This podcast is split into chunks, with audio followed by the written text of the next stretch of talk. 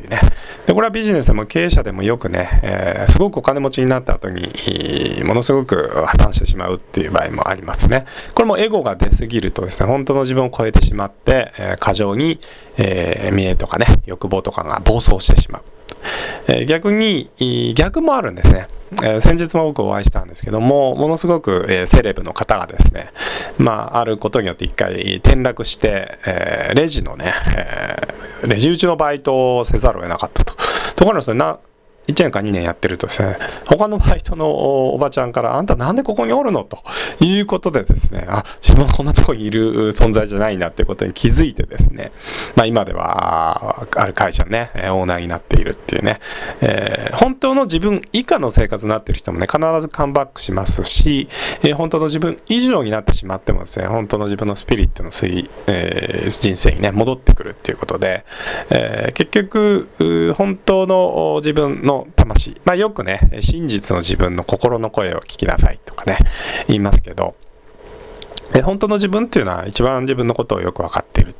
で幸せじゃないとすればね本当の自分に嘘をついている場合ですね。え本当は結婚したいのにいや私は結婚なんてしたくないって本当の自分に嘘をついていたり本当はお金持ちになりたいのにお金は悪だってね、えー、勝手に自分に嘘をついていたりですね。本当は自由になりたいんだけれどもいや私は今の仕事が私には似合っているということで自分を押し殺してしまったりですね。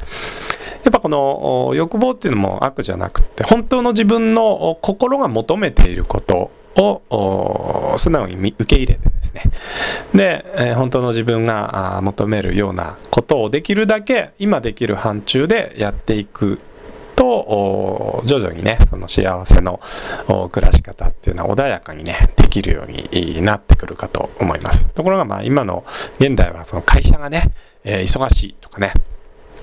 えー、どうしても経済的な理由で本当は旅行に行きたいんだけどなかなか行けないっていうねそういう理由はあると思いますけどそれを頭で、えー、考えるのではなくて、えー、自分でちょっとずつできる範疇でやってみると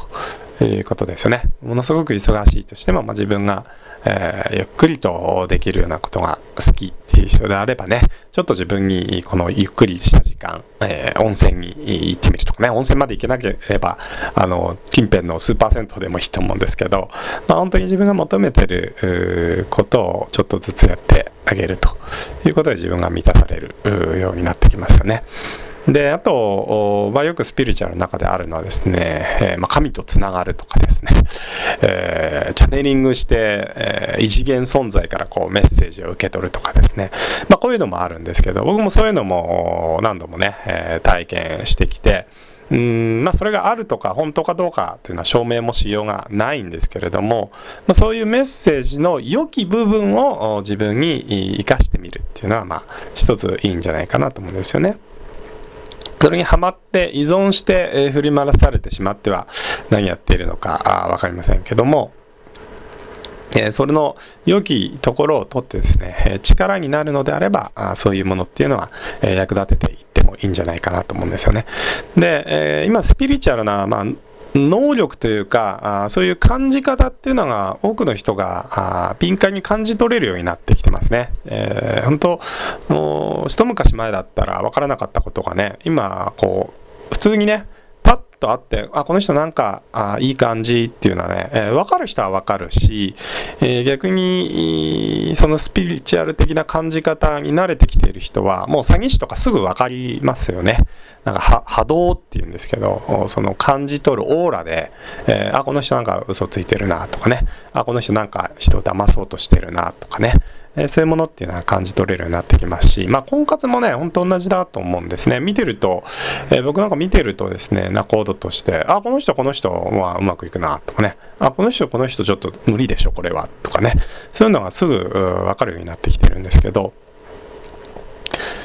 まあ、そういうこれからちょっと人と会った時にねそういう頭で考えるよりも感じてみるこの人はどうなんだろうなっていうのをね感じてみるっていうことを意識してみると、えー、これから世の中の見え方っていうのは変わってくると思いますね。まあお天気一つ見てもうわー今日は天気がいいなとかねうわーすっごい夕日が綺麗だなとかね、えー、その魂の波動で感じられるようになってくると地球上の生活の至る所に幸せが転がってるっていうことはね、えー、よく見えてくるようになります。でまああのその心のストレスがね大きくなっているんで今ヒーラーさんとかねすごくニーズが高いですね。そういう人を癒して、えー、本当のその人自身に戻してあげる仕事。ということで、まあ、スピリチュアルヒーラーっていうのが今すごくニーズが高いですね。まあそのコーチとかねカウンセラーさんもそういうお役に近いんですけれども今はまあもっといろんなね香りを通じて癒してあげるとかね。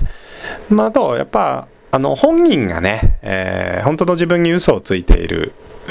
本当の自分を受け入れていないとかねあと恐怖と不安で、えー、将来にビジョンが見えないとかそういう人も増えているんでそういう人をね癒して、えー、救ってあげる。そういう存在が、ま、スピリチュアルヒーラーで、え、これからね今すでにね相当ニーズが高くってそういうスピリチュアルヒーラーになってみ、えー、たいっていう人がね増えているんで、えーまあ、今回もねそういう穴内恵子さんってねその分野の第一人者なんですけどもご紹介してるんですけども、まあ、自分自身を癒しより幸せな感じ方ができる魂と心を身につけるためにねそういうスピリチュアルっていうことを一回学んでみてもいいと思うんですね。もう絶対これはあのお金とか成功だけを求めると必ずその諸刃の刃が返ってきます。そのために僕はスピリチュアルってものすごく有効だと思うんですね。本当の自分のたるを知るの中で等身大に調和した成功、まあ、幸せになるって僕は書きますけど幸せな成功をな人生をね過ごすためにそのスピな、えー、知恵っていうのをね、えー、ぜひ勉強をしていただきたいなと思います。えー、今日は以上です。